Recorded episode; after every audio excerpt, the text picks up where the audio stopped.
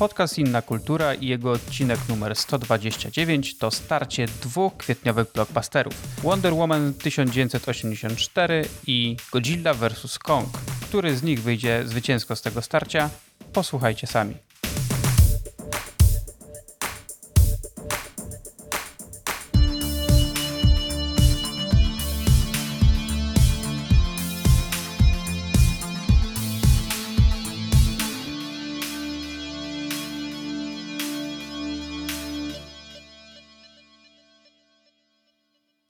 Dzień dobry, witamy w odcinku numer sto dwadzieścia dziewięć podcastu Inna Kultura.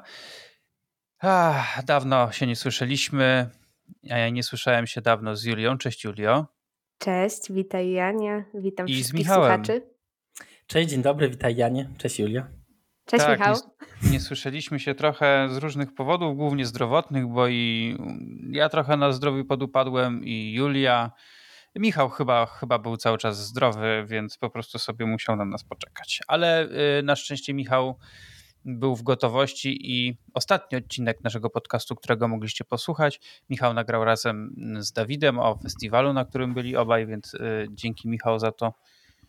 Fajny odcinek, fajne filmy. Mam nadzieję, że przyjdzie nam je trochę jeszcze czasem nadrobić, żebyśmy też mieli taką opcję, ale to poczekamy jeszcze trochę na to. No mam nadzieję, że się, że się pojawią. Na pewno wygrany jest w dystrybucji Uniwersalu, więc powinien się pojawić i liczę, że może nawet jakieś nagrody by zgarnął w przyszłości. Zobaczymy, co z tego wyniknie, ale jest, jest potencjał.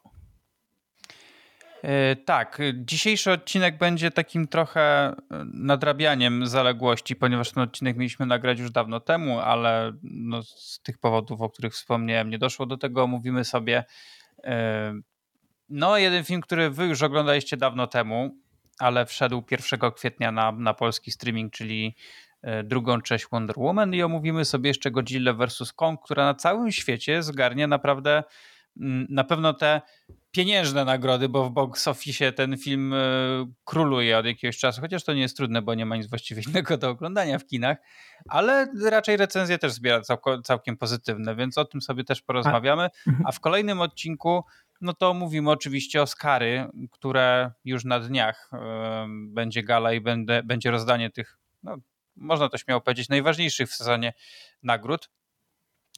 No trochę, trochę tam będzie się działo, więc zobaczymy, jestem bardzo ciekaw, no ale do tego odcinka, tak jak mówię, jeszcze, jeszcze kilka dni, więc sobie do niego przejdziemy. I co? Myślę, że możemy już zaczynać, bo nie ma co przedłużać. Od czego zaczynamy? Mówiliście wcześniej, że chcecie zacząć od tego filmu, który jest gorszy z tej puli, więc rozumiem, że mówimy o Wonder Woman. Mhm, tak. tak, oczywiście. To kto chce zacząć? Zostałem oddelegowany, żeby powiedzieć o filmie Wonder Woman tysiąc dziewięćset osiemdziesiąt cztery.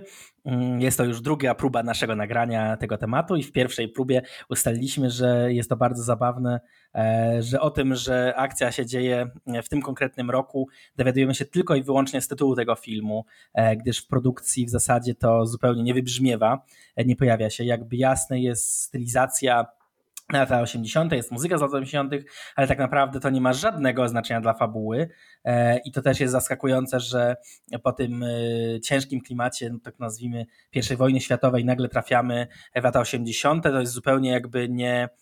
Nie wiadomo dlaczego, jakby nie trudno jest fabularnie określić, dlaczego akcja się dzieje w tym konkretnym momencie, bo film scenariuszowo zupełnie nie opowiada na ten temat. No i to jest tak, że film zaczyna się w zasadzie dwukrotnie. Film rozpoczyna się prologiem na wyspie Amazonek, gdzie dostajemy taką sekwencję paraolimpiady, czy takiej czegoś ala olimpiada wśród, wśród bohaterek wszystkich, które się znajdują na, na wyspie o bardzo trudnej nazwie. Temis Kiria chyba. I tak naprawdę prolog jest momentem, który w zasadzie jest zupełnie zbędny dla całej reszty historii, bo w zasadzie nie, nie nawiązuje do, do reszty historii zbyt mocno, a paradoksalnie jest najlepszą częścią tego filmu. Gdyż kiedy akcja już trafia do, do, na właściwe tory do, do lat osiemdziesiątych, to w zasadzie dostajemy coś, co wygląda jak... adaptacja kreskówki, tylko w takim najgorszym możliwym sposobie takiego totalnego przerysowania. W zasadzie trudno jest określić jakby o co się toczy gra tak naprawdę, gdyż głównym elementem fabuły jest tak zwany MacGuffin, taka sytuacja, w której dostajemy jakiś tajemniczy artefakt, który nagle spełnia życzenia ludzi, którzy trzymają ten artefakt. Co w zasadzie jest też zaskakujące, bo z jakby dużym natłokiem magii nagle filmy, które próbowały jakby dość... no dość być wcześniej dość być poważny i jakby próbować w taki sposób mniej szalony pokazywać rzeczywistość. Więc tak, więc dostajemy, dostajemy tą, ten przedmiot, który spełnia życzenia, no i nagle się okazuje, że zła osoba jest w posiadaniu tego przedmiotu. No i teraz Diana musi poradzić sobie i powstrzymać tą osobę, która chce do niecnych celów własnych wykorzystać ten wspomniany, wspaniały, starożytny przedmiot. I w zasadzie fabularnie to, to, to po większym, największym skrócie jest tyle. Julia pewnie zaraz powie, że jest, jest w zasadzie dwóch wilenów, co jest problemem. No i tak, jakby taki ogólny zrąb fabularny wygląda mniej więcej w ten sposób. Tak, za film ponownie, tak jak w przypadku pierwszej części, jeśli chodzi o reżyserię, odpowiada Patty Jenkins. I film, z dwa, pierwsza Wonder Woman z dwa tysiące siedemnastego roku była, przynajmniej według mnie, bardzo pozytywnym zaskoczeniem. To był naprawdę przyzwoity film, co wcześniej w D C się za bardzo nie zdarzało. I taka, można by powiedzieć, nadzieja na to, że faktycznie z tego D C zaczną powstawać całkiem, całkiem niezłe filmy. Przecież te solowe z tego okresu były naprawdę przyzwoite, bo mieliśmy i Wonder Woman, mieliśmy i Aquamana, mieliśmy Shazama, więc było całkiem, całkiem nieźle. No i kiedy padło, że kolejną część przygód Wonder Woman znowu wyreżyseruje Patty Jenkins, to tak wszyscy stwierdzili, że to chyba rokuje całkiem nieźle. No i później jak była ta stylówka właśnie na lata osiemdziesiąte w trailerach, takie kolory, to trochę przywodziło na myśl e, chyba Thor Ragnarok. Mhm. I również było takie nadzieje, że okej, okay, możemy dostać naprawdę całkiem, całkiem dobre kino. No i dupa.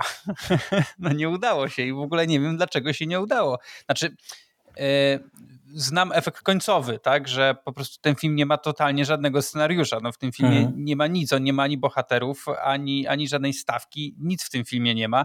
Tylko strasznie mnie zastanawia, dlaczego do tego doszło. Yy, I tak jak, tak jak wy wspomnieliście, ja się zgodzę z tym, że ten prolog jest w zasadzie...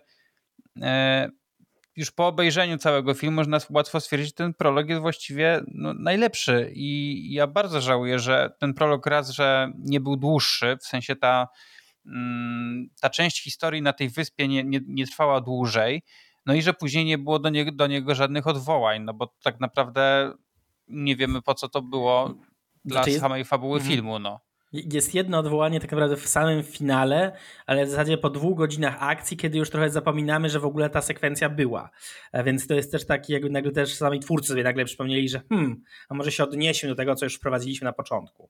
Więc to też jest, ten, problem, ten film ma ogromny problem strukturalny dla mnie też. I tak jak ty powiedziałeś, właśnie nie wyszło bardzo dużo rzeczy i też najzabawniejsze jest to, że w zasadzie bardzo szybko widać, że on nie wyjdzie. Znaczy ten, jest ten prolog, potem jest w zasadzie drugi wstęp w centrum handlowym i już na etapie tego, tej, tej sekwencji początkowej już widać, że to nie będzie dobry film. To jest aż zaskakujące, że aż tak szybko to jest po prostu no, no źle zrobione po prostu. Mm, o, tak, a równocześnie jakby poza tym prologiem e, kompletnie w wielu aspektach ten film nie rozwija tej głównej bohaterki, znaczy ten prolog to jest jedyne co dostajemy, po pierwsze charakterologicznie, po drugie tak naprawdę estetycznie, bo ten film mimo iż nawiązuje ładnie do, znaczy nawiązuje ładnie, nawiązuje do estetyki osiemdziesiątych, która gdzieś tam wzbudza raczej pozytywne emocje, to jest tak naprawdę brzydko nakręcony szczegół- i, i, i, i mm, ma wiele takich elementów, których ta est- w których ta estetyka jest wręcz przebrzmiała, czy, czy, czy raczej e, jak, jako, sam, e, jako sam film science fiction. No, mamy to niebieskie światło słynne e, na końcu. Mm, ale no to, to, to, co powiedzieliście tutaj o tym prologu, on jest, e, on jest ładny, on e, daje tej e, Dianie jakąś podbudowę pod... E, pod, pod rozwój. No i mamy ten, tą, tą ładną scenę w galerii handlowej, znaczy on, ładną. Ona jest spoko też w kontekście e, Diany jako bohaterki. Ja ogólnie nie przepadam za pierwszym filmem, znaczy on w tej pierwszej chwili, kiedy mieliśmy tego Batmana, mieliśmy Man of Steel, które były paskudnymi filmami, to ta Wonder Woman była taka, no jakby to powiedzieć, yy, okej, okay, no. Okej. Okay. Po jedzeniu spleśniałem nawet odgrzewane pierogi z Biedronki. Będą dobrze smakowały. I, i jakby tak, tak, tak oceniam tą Wonder Woman, bo po kilku latach to jest film dla mnie... Yy, przestrzelony pod tak wieloma aspektami. Ja go, ja, ja go, ja, ja go niestety nie lubię. Um, a ta druga część właściwie udowodniła mi tylko, że Patty Jenkins tak naprawdę nie za bardzo nadaje się do robienia e, tej serii. A fakt, że a Gal Gadot z tej głównej roli jest je, jest akurat okej, okay, najbardziej jakby no okej, okay, sprawdza się gdzieś tam w jej ramach, ale jak ma cokolwiek więcej do zagrania, to jest po prostu No mnie, Płaczki, mnie się ona już niestety, mówiąc kolokwialnie, przejadła trochę w, w tej roli. Nie wiem, ja o ile w, jakby w, w pierwszym filmie uznałem, że jest no okej, okay, w, którym, w którym ona była w, w Batman v Superman, uh-huh. tak? Ona się pojawiła. Uh-huh, tak. No to tam miała epizodzik, więc, ale, ale też pasowała. Natomiast tutaj no, ona była totalnie no, totalnie nijaka, czy bohaterka jest nijaka, bohaterka jest beznadziejnie napisana w tym filmie. Znaczy w ogóle ale... nie jest napisana, mam wrażenie, no tak, to jest no, ale Gal Gadot również jakby tutaj no, no nawet nie miała jak chyba tego ratować, no poza tym, że faktycznie no, patrzy się na nią dobrze, bo, bo wizualnie bardzo fajnie pasuje do tej roli generalnie. Znaczy Gal Gadot to nie jest aktorka, która będzie cokolwiek ratować, ona nie ma umiejętności, żeby ratować.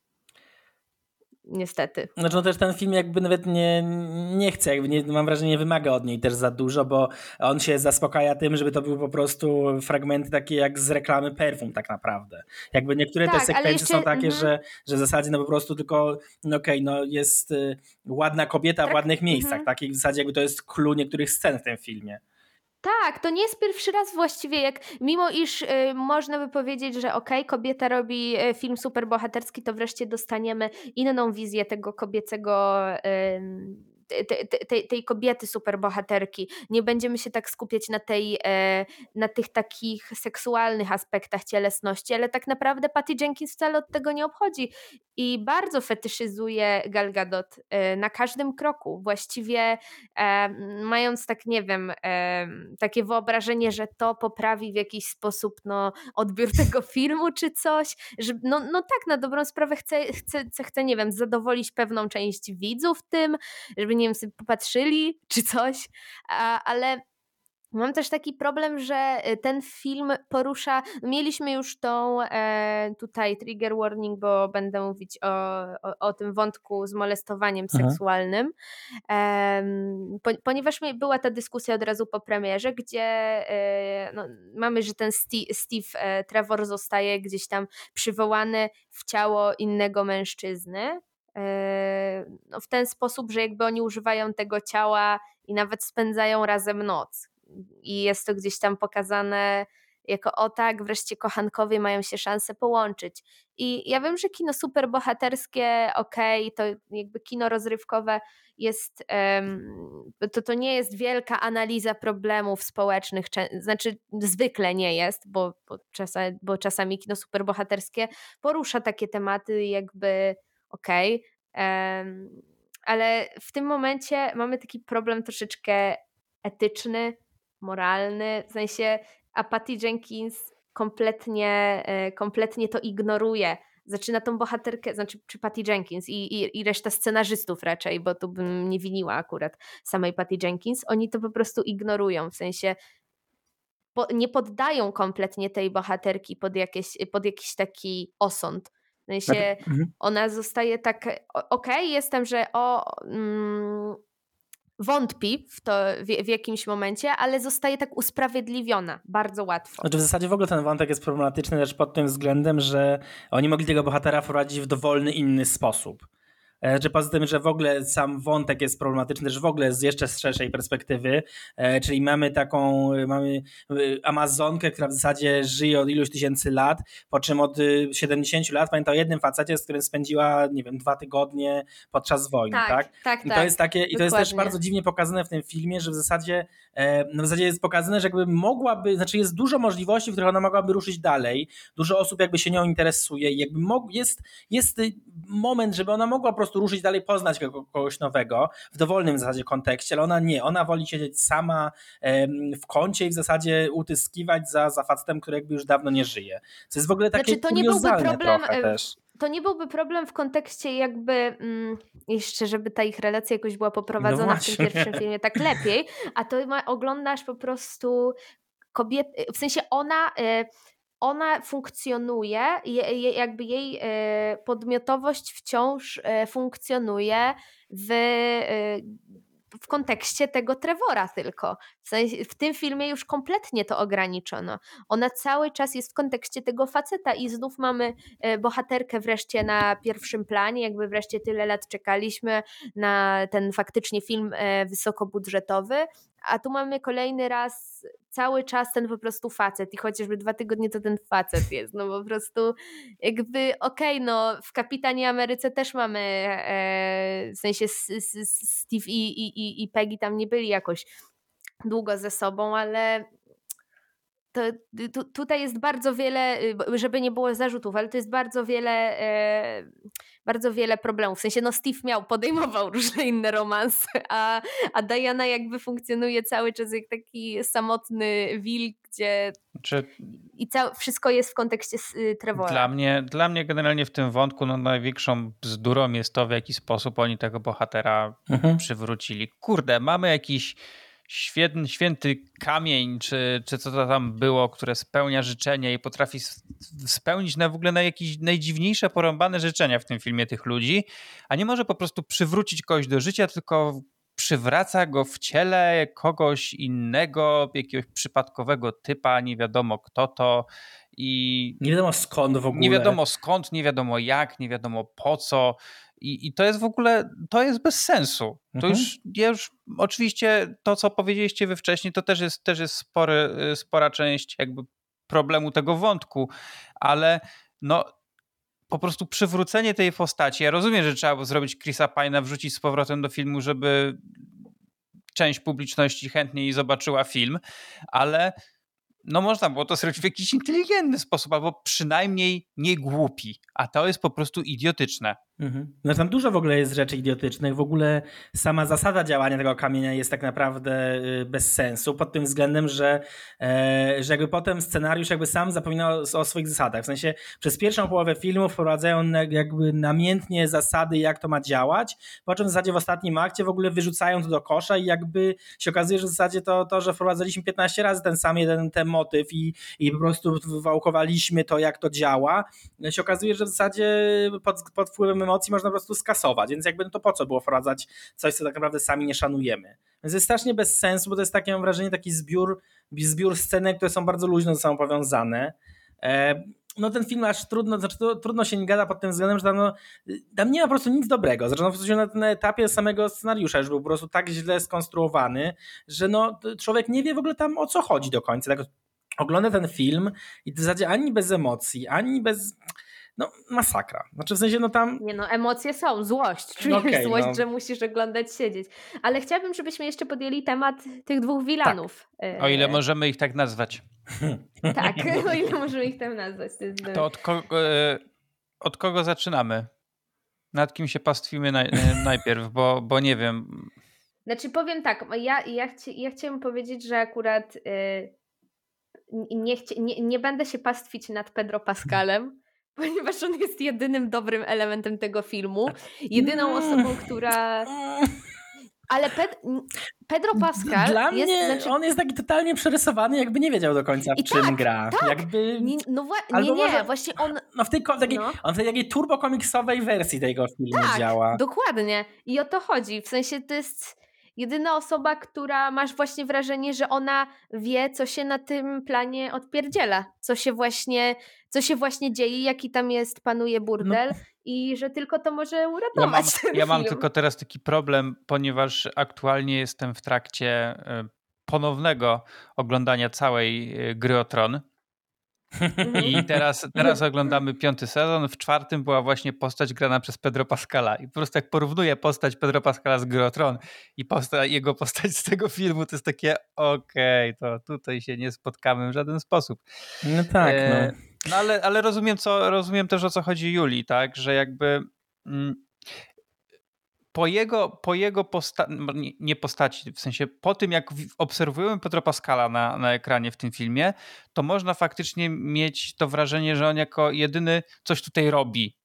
To, że to, że to jest mhm. napisane źle i generalnie nie, sama postać nie jest w jakiś sposób interesująca, to widać, że on coś, on coś tu próbuje ogarnąć, no, ale reszta, a reszta to jest taka, no, tylko, no są sobie i tyle. Tylko, że z drugiej strony on mnie denerwuje, bo on jest jakby aż tak nadmiernie przerysowany w tym Trochę wszystkim, tak. że mam wrażenie, że on w pewnym momencie od, odprawia taki trochę trolling, jak odprawiał trolling Michael Sheen w e, no.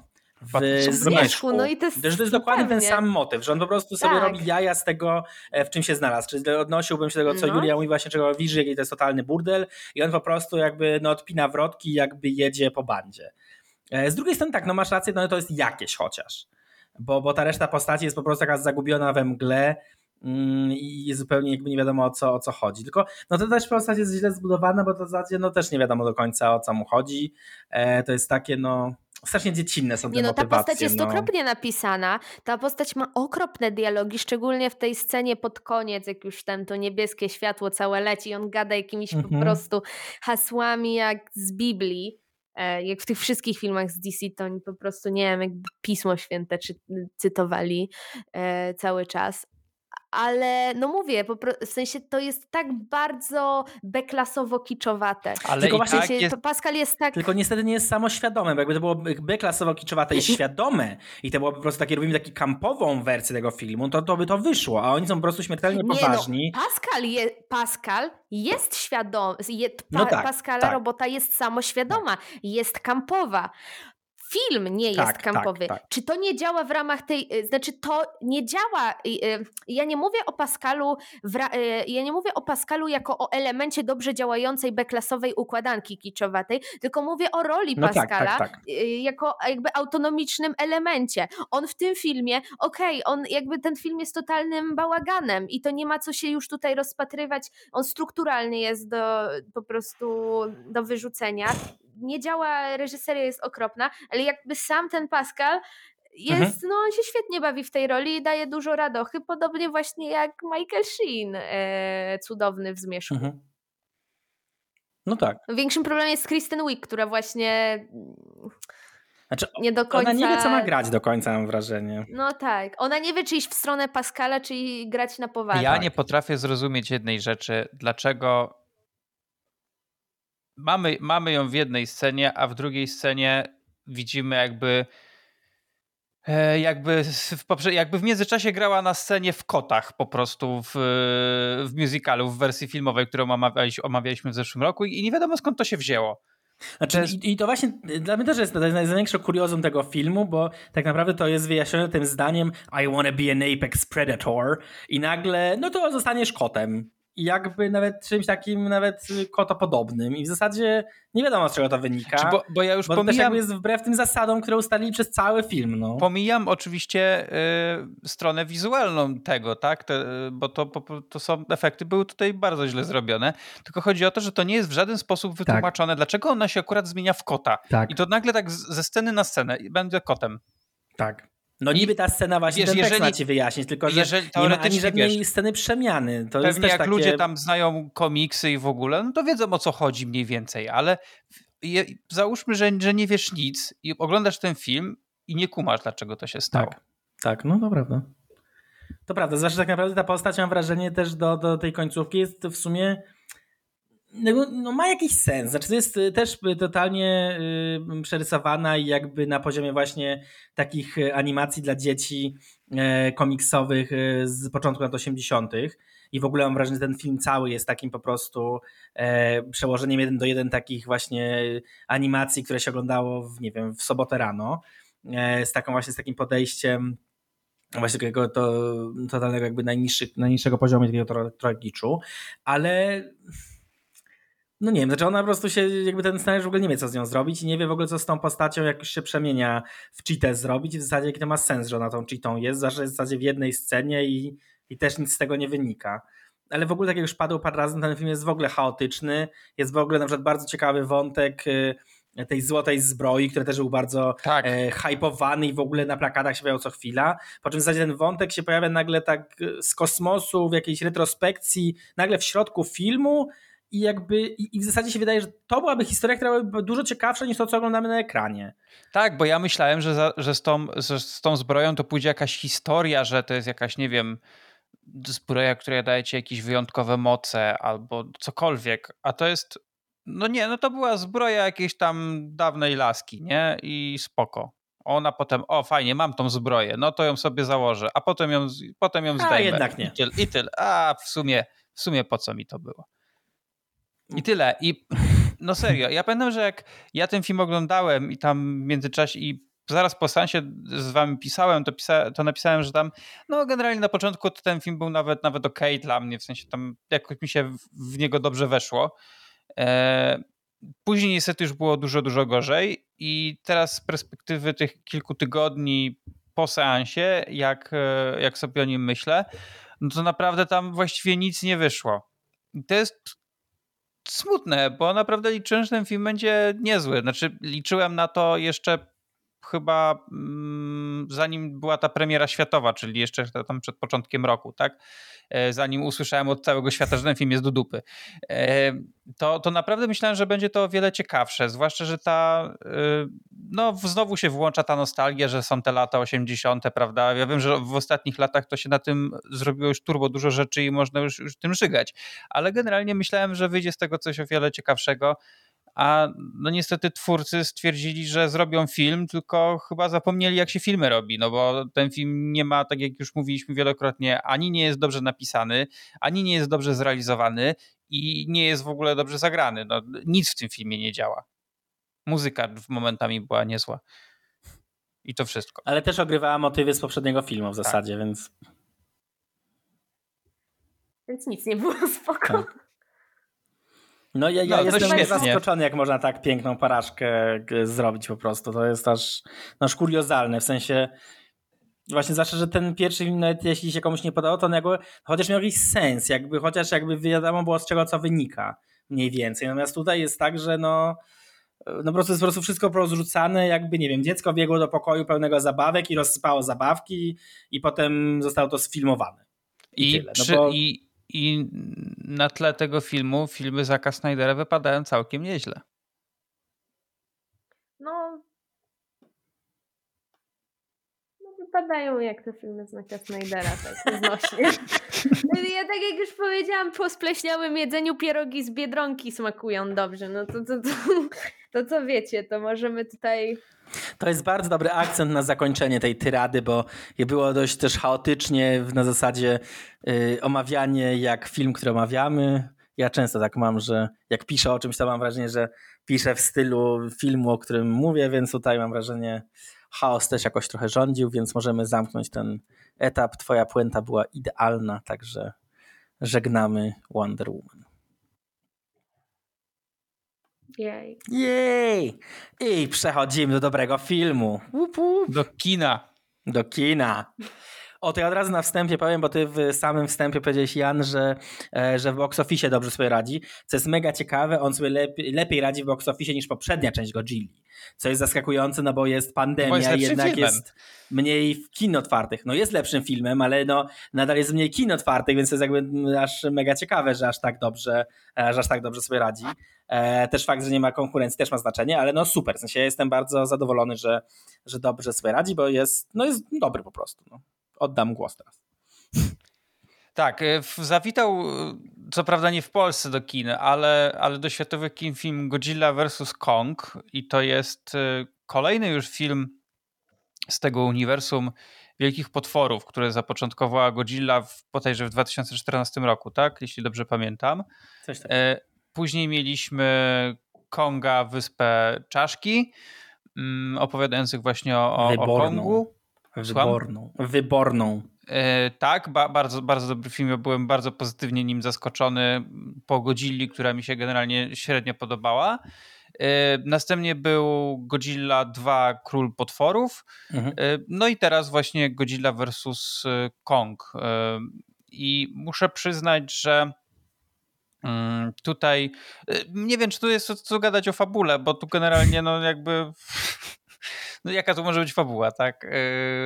Jest, jest prosta, taka jaka ma być, dobrze się to ogląda, jeśli chodzi o fabułę, nie ma tu nic wymagającego i, i jest okej. Okay. Tylko ja się bardzo bałem po tych poprzednich filmach, co tutaj wypadnie. Ja mówię tutaj o poprzednich filmach, głównie jeśli chodzi mi o filmy z Godzillą w roli głównej, ponieważ pierwszy film był dość ciekawy z tego względu, że trochę miał inną perspektywę niż się można było spodziewać, bo tam był film opowiadany przede wszystkim z perspektywy ludzi.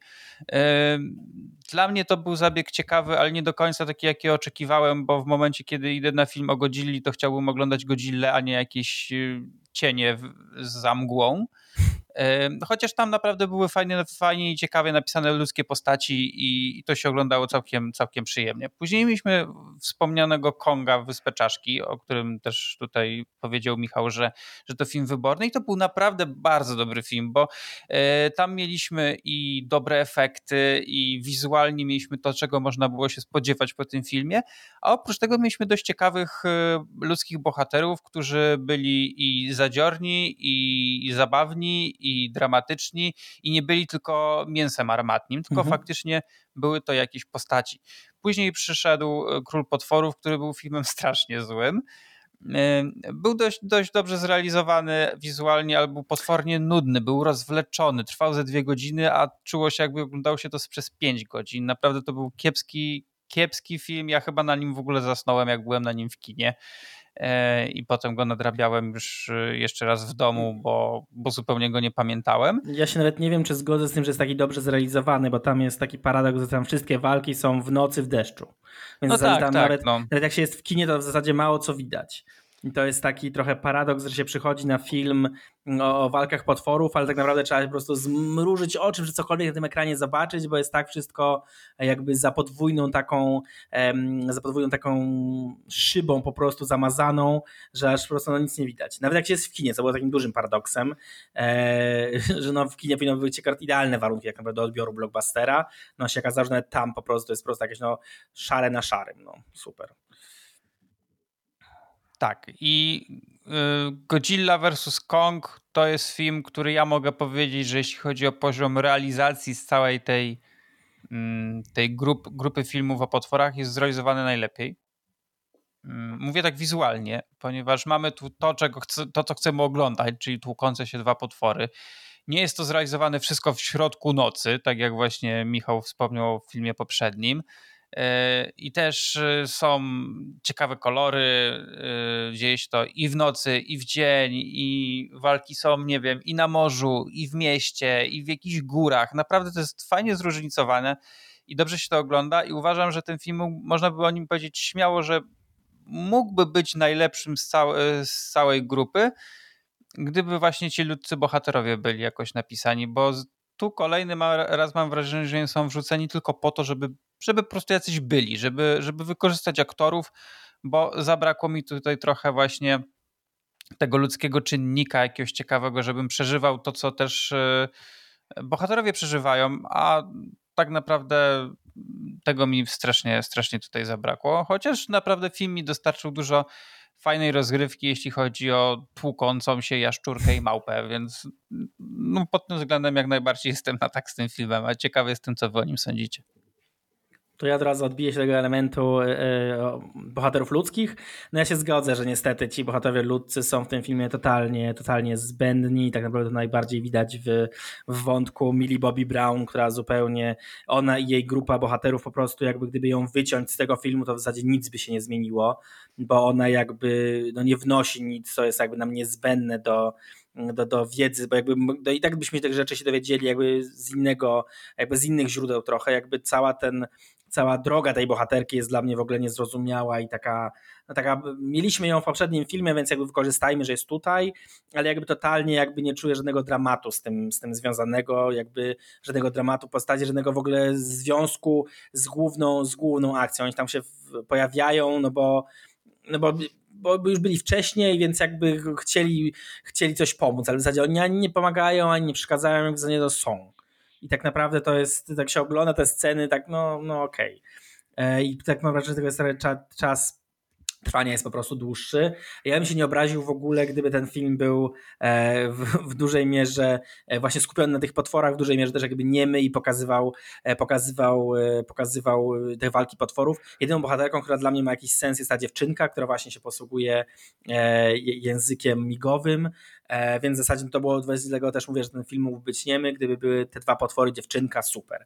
Bo tak naprawdę to jest jedyna postać, która jakieś emocje we mnie budzi, jakikolwiek, jakikolwiek ma dla mnie też taki emocjonalny sens w tym filmie, bo cała reszta po prostu no, no jest, jest takim trochę exposition machines, tak? Jakby podaje nam informacje, które skądś musimy się dowiedzieć tak naprawdę, ale jakby zupełnie są, są one zbędne, można by to w zupełnie inny sposób e, przekazać, więc ja akurat pod względem bohaterów ludzkich jestem niezadowolony, zawsze to jest też duży, moim zdaniem też jest duże odejście od tego, co właśnie było w, to co ty powiedziałeś w Kongu Wyspie Czaszki, bo tam akurat bohaterowie byli jacyś, byli konkretni, mieli konkretne też jakby zadania, jakby też konkretne jakieś, y, jakąś drogę postaci. Niekoniecznie one się zmieniały, ale jakby była jakaś droga postaci, bo wiadomo trochę o co im chodzi. Tutaj ja mam wrażenie, że oni tak po prostu biegają po omacku i, i w zasadzie nie wiadomo po co ich jest aż, aż tyle. Czyli ja uważam, że każdy z tych y, filmów y, z MonsterVerse miał problemy z tymi bohaterami ludzkimi. Oni byli kompletnie tak dokoptowani na siłę. Y, powiem szczerze, że każdy z tych filmów byłby... Mhm. Mia, miałam taki sposób na opisywanie ich wszystkich, że arcydzieło, gdyby nie było ludzi. Znaczy po, poza Wyspą Czaszki. Wyspa Czaszki akurat miała spoko bohaterów mhm. ludzkich. A tak to wszystkie miały... Ci bohaterowie byli męczący. Tak. Relacje między ludźmi były takie strasznie toporne. Yy, opierały się cały czas na tych samych problemach, na wałkowaniu tego samego. To było po prostu nudne. Mhm. Yy, I tutaj nie jest inaczej. Znaczy jest troszkę, troszkę lepiej, bo niektóre problemy zdążyliśmy już przewałkować w poprzednich filmach, może dlatego, ale faktycznie tak jak Michał powiedziałeś, najlepsza jest ta dziewczynka, która posługuje się z Kongiem, rozmawia z nim, na mig- która ma z, nią, z nim taką relację. Ona faktycznie jest tutaj, to jest taka najbardziej szczera relacja. Mhm. E, zresztą ta Rebecca Hall, e, która, która gdzieś tam w tym wątku również funkcjonuje, też jest całkiem spoko. No ale, re- ale reszta to jest... Tylko, że powiem tak, no, no, no konkluzja jest taka, że to jest e, ten film dostarcza, dostarcza rozrywki, dostarcza mhm. radochy. E, znów ludzie psują film, ale radocha z, pops- z, z walk potworów jest i tym razem coś widać i jakby jest, jest spoko. No i rzeczywiście, tak jak Jan powiedział, jest zróżnicowana. To jest też fajne, że rzeczywiście są i różne te lokalizacje, i różne sposoby samej tej walki, i różne jakby... No tak, no jakby też y, choreograficznie jakby są różne, różnorodnie zrobione, więc to jest fajne. E, też na przykład jest element, który mi się bardzo podobał, jakby kiedy akcja się trafia w, jakby w jedno konkretne miejsce, e, które bardzo mi na przykład przywodziło właśnie na myśl tą, tą wyspę z, z Wyspy Czaszki. I to też jest fajne, znaczy to jest tak, że to jest oczywiście jakby satysfakcjonujące wizualnie, że to jest oczywiście jakby bogate e, od strony wizualnej, więc jakby no jest na czym oko zawiesić, jakby jest się czym, jest się czym, czym cieszyć, więc rzeczywiście jest taki blockbuster, a, no tak, taki dobrze zrobiony po prostu blockbuster, rzeczywiście w kinie musi się wyglądać świetnie, więc ja się nie dziwię, że, że tak, tak ludzie tłumnie tam gdzie mogą, to, to na niego chodzą. No ja bardzo żałuję, że nie mogłem tego filmu w kinie zobaczyć, chociaż muszę przyznać, że w domu też mi się oglądało go całkiem dobrze. Ale, no ale wiadomo, no to co w kinie, to w kinie to na pewno robiłoby wrażenie. Ja pamiętam przecież, jak to co prawda nie, nie z tego uniwersum film, ale pamiętam jak wiele lat temu, czy wiele, parę lat temu byłem na Pacific Rim w kinie. O rany, to ja po prostu jak oglądałem ten film, to ja skakałem z radości po krzesłach. Naprawdę, ja, ja byłem jak yy, yy, ten, jak się nazywał, Bencio, yy, ten co został Oscara za Życie jest piękne. Pamiętacie? Benigni. Benigni. Roberto, Roberto Benigni. Roberto Benigni, jak dostał Oscara i skakał po krzesłach po prostu w, tam na, mhm. na sali, to ja mniej więcej tak ta reagowałem na Pacific Rim, kiedy, kiedy ten, ten, ten film był w kinach, bo po prostu cudownie mi się to oglądało i myślę, że tutaj miałbym podobne doznania, gdybym mógł najlepiej usiąść w IMAXie e, i sobie Godzilla versus. Kong obejrzeć. No niestety nie było to dane, ale mm, no mogę podsumować ten film po prostu tym, że jest, jest ba, bardzo dobrym blockbusterem, który Który, który dostarczył mi dużo radochy i mam nadzieję, że sobie za jakiś czas do niego wrócę. I to jest chyba ten film i Wyspa Czaszki to są z tego MonsterVerse jedyne filmy, do których chciałbym sobie faktycznie wracać, chociaż Wyspę Czaszki już widziałem kilka razy i za każdym bawię się na niej równie dobrze. Znaczy ja mam po prostu wrażenie, że, że jakby twórcy dużo lepiej rozumieją postać Konga e, niż rozumieją postać Godzilli. Jakby Godzilla w tych filmach, tych trzech, które były w ramach MonsterVerse, one po prostu te wszystkie filmy mają ten sam błąd e, i jakby za każdym razem są bardzo męczące. Jakby to jest tak, że mm, też tam brakuje jakiejś takiej, nie wiem czy to jest dobra słowa motywacja, ale jakby brakuje jakiegoś takiego no, trochę clue jakby dlaczego się dzieją te rzeczy, które się dzieją. Przy Kongu jest jakoś to łatwiejsze, jakby dużo, jakby dużo większą mm, sympatię ten bohater też, też buduje z widzem. Trochę tak jak właśnie tak jak ta dziewczynka, to my też jakby jak ta dziewczynka lgniemy do tego, do tego, do tej wielkiej małpy, jakoś tak bardziej ją dużo lepiej y, rozumiemy, jakby jej podejście do życia tak naprawdę i to, że tak po prostu sobie siedzi i no po prostu no, pró- próbuje Próbuję rozwikłać problemy dnia codziennego, czyli jak się najeść, gdzie się wyspać, no i tyle. Ale też ciekawy ten wątek z Pacific Rim jest, dlatego że mi się wydaje, że ten film jest Godzilla versus. Kong w zasadzie bardzo też podobny do Pacific Rim, w sensie w takim stylu prowadzenia historii, tym takim takie trochę z rębem fabularnym, trochę też jakby właśnie tymi wizualiami i pomysłami, które tam się pojawiają. W ogóle też mam wrażenie, że ten, ten film jakby bardzo mocno korzysta z różnych innych dzieł kultury i można bardzo dużo różnych takich i to czy to wizualnych, czy jakby koncepcyjnych odniesień znaleźć. To też w sumie jest całkiem, całkiem fajne, że to wchodzi w jakiś taki dialog, tak? Jakieś takie nawet momenty, które trochę, nie wiem, Awatara przypominają, e, jakąś miałem rozpiskę, tylko teraz jej nie widzę, miałem taką rozpiskę, gdzie wypisałem w ogóle, do ilu filmów mam skojarzenia, wyszło mi tam, nie wiem, chyba siedem różnych filmów. E, także to jest fajne, znaczy w sensie to jest jakby rzeczywiście ciekawie, e, ciekawie poprowadzone. O. Szkoda, że nowa Wonder Woman nie została zrobiona w takim klimacie. Dokładnie. Ale w, w ogóle o, o, o tym, o, o, o Kongu i, i Godzilli tak naprawdę trudno powiedzieć coś więcej. Znaczy na, na Wonder Woman możemy narzekać bardzo długo, a tutaj no mamy taki, znaczy, taki bo tu na, taką średniawkę. Tutaj na pewno też można by było się do, do różnych rzeczy przyczepić, ale tak, absolutnie. Ale, ale... ale pomimo tego ten film się dobrze oglądało po prostu, bo tak, on dawał, w sensie... dawał fan. A mm, bon, tak, film, tak, o którym tak. mówiliśmy poprzednio, no to tak jak wspominaliśmy, no niekoniecznie. No też jakby nie udaje, że jest czymś więcej niż jest. Jakby dostarcza dokładnie to, co miało dostarczać, co na przykład też dla mnie też jest dużym, e, dużym plusem właśnie na przykład po filmach o Godzilli, gdzie właśnie też się spodziewasz zupełnie czegoś innego, a właśnie tak jak mówiłeś ty, na przykład dostajesz w Godzilli pierwszej m, bardzo duży, długi okres tego filmu, w którym jakby w zasadzie nie widzisz y, potwora. Mhm. To jest jakby ciekawe podejście, nie do końca tego się spodziewasz. Natomiast tutaj Godzilla versus. Kong dostarcza dokładnie tego, e, co, co jakby jest zapowiedziane w tytule, co jest zapowiedziane w, za, w zapowiedziach, powiedziach i po prostu jest jakby no szczery blockbuster, tak? Jakby w sensie nie wychodzi poza, poza ramy tego, co miał dostarczyć, no po prostu to robi w doskonały sposób. Jakby wszystkie elementy się składają w taką, w taką spójną, koherentną całość, którą po prostu chce się oglądać. Oczywiście tu jest dużo głupot, które, które jakby fabularnie się pojawiają, ale jakby ponieważ to nadal przysparza właśnie dużo radochy, dużo jest elementów, które po prostu działają i oddziałują na widza, no to się rzeczywiście ogląda no z zapartym tchem tak naprawdę. Jakby w sensie no, fan jest duży. I to w sumie w zasadzie w tak, tego typu kinie jakby, no jest najważniejsze tak naprawdę. No ja mam tylko nadzieję, że jeżeli będą robić kolejny film z tego uniwersum, no a biorąc pod uwagę jak widzimy co się dzieje w, boko, w box office, to pewnie będą robić, e, to mam nadzieję, że po prostu może jakoś do, do, do, do producentów dotrą takie głosy, że mogliby dać troszkę tych więcej ludzkich bohaterów z tą faktyczną ludzką twarzą, a nie tylko bycie właśnie tym armatnim mięsem, to może wyjść naprawdę wtedy dobry film. I oczywiście jak zachowują tą, tą stylistykę i to, że po prostu dają nam nawalające się potwory, jedne bądź drugie bądź trzecie.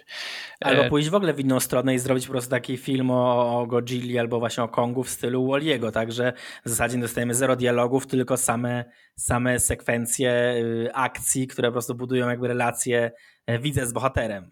To też byłoby zapomnia, ciekawe, zapomnia, gdyby był film jest... Monster Movie tylko, tylko o potworach tak naprawdę. Nie skojarzyłem, o jakiego Wall-E'ego ci chodzi. Myślałem, że chodzi ci, gdzie jest Wall-E, ten coś trzeba było go znaleźć, ten w tej czapce i się zastanawiałem, że co będziemy, że Godzilli będziemy szukać przez cały film na ekranie. Ale powiem ci, że ja bym połączył te dwie koncepcje, Wall-E Pixara film i gdzie jest Wall-E i wtedy byśmy szukali tych ludzi. Byłby film cały o, o, o, o potworach i byłoby gdzie jest człowiek i to byłoby w ten sposób fajne, byśmy wtedy dorzucili do tego filmu tylko tą dziewczynkę, e, która się posługuje językiem migowym i ja bym, byłem bardzo zadowolony. Wchodzimy na bardzo dziwne rzeczy. Ale dlaczego? Podsumowując, uważam, że warto ten film zobaczyć, jeżeli będziecie mieli okazję, yy, jeszcze nie widzieliście i będziecie mieć okazję zobaczyć, to, to koniecznie nadróbcie, bo, bo warto, a może, kto wie, może w końcu otworzą u nas kina i ten film jakoś tam z dużym opóźnieniem, ale do naszych kin trafi, wtedy to chyba nawet bym się pokusił może, żeby, żeby go sobie zobaczyć na dużym ekranie. A jeśli nie, to na pewno jak, jeżeli wyjdzie u nas na przykład na nośnikach, to pozwolę go sobie zakupić na jakimś cztery K, żeby sobie obejrzeć go w takiej naprawdę porządnej jakości. I tak. Myślę, że na tym możemy skończyć. Tak.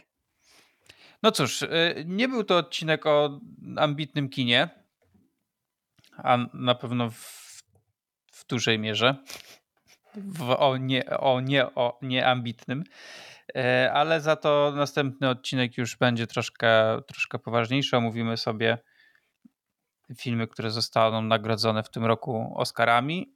No pewnie, bo każdy z nas ma chyba jakieś tam swoje, swoje przeczucia co do tego, ale jeszcze nie... nie udało nam się obejrzeć wszystkich filmów, przynajmniej z tych, z, tych, z tych głównych kategorii, ale mamy na szczęście jeszcze parę dni, więc jest szansa, że jakoś, jakoś się coś ponadrabia. W każdym razie z tego, co już widziałem, no to, to jakieś tam swoje typy mam, ale chyba nie będziemy o tym rozmawiać, tylko po prostu omówimy sobie to w odcinku pooscarowym, kogo, kogo przewidywaliśmy, a kto ostatecznie wrócił do drugiego pokoju ze statuetką, bo to tak trudno powiedzieć, że wrócił do domu chyba, bo jak to się odbywa w końcu ta gala w tym roku? Oni zapraszają tylko część tam? Czy, czy, czy jak to było? Możecie mi przypomnieć? W zasadzie tak. W sensie mają zrobić też... Część mają zaprosić do, do Los Angeles, a część w ogóle ma być jeszcze chyba w Londynie i w Paryżu. Okay. I chyba jeszcze gdzieś. Więc jakby mają być takie e, satelitarne Oscary trochę, tak. A niektórzy no z domu, więc nie wiem dokładnie jak to wygląda. Wiem, że na pewno są te trzy miejscówki, w których, w których można, yy, jakby będzie to wręczane. A jak dokładnie to będzie wyglądać, to zobaczymy w niedzielę. No dobrze. Dokładnie. Dobra, to, to bardzo wam dziękuję. To był sto dwudziesty dziewiąty odcinek podcastu Inna Kultura. W następnym sto trzydziestym odcinku, tak jak mówiliśmy, będziemy rozmawiać sobie o tegorocznych Oscarach, a potem co? Potem zerujemy licznik i jedziemy od początku z rokiem filmowym. Mhm. W takim razie dzięki jeszcze raz i do usłyszenia. Dzięki. Na razie. Elo. Pa.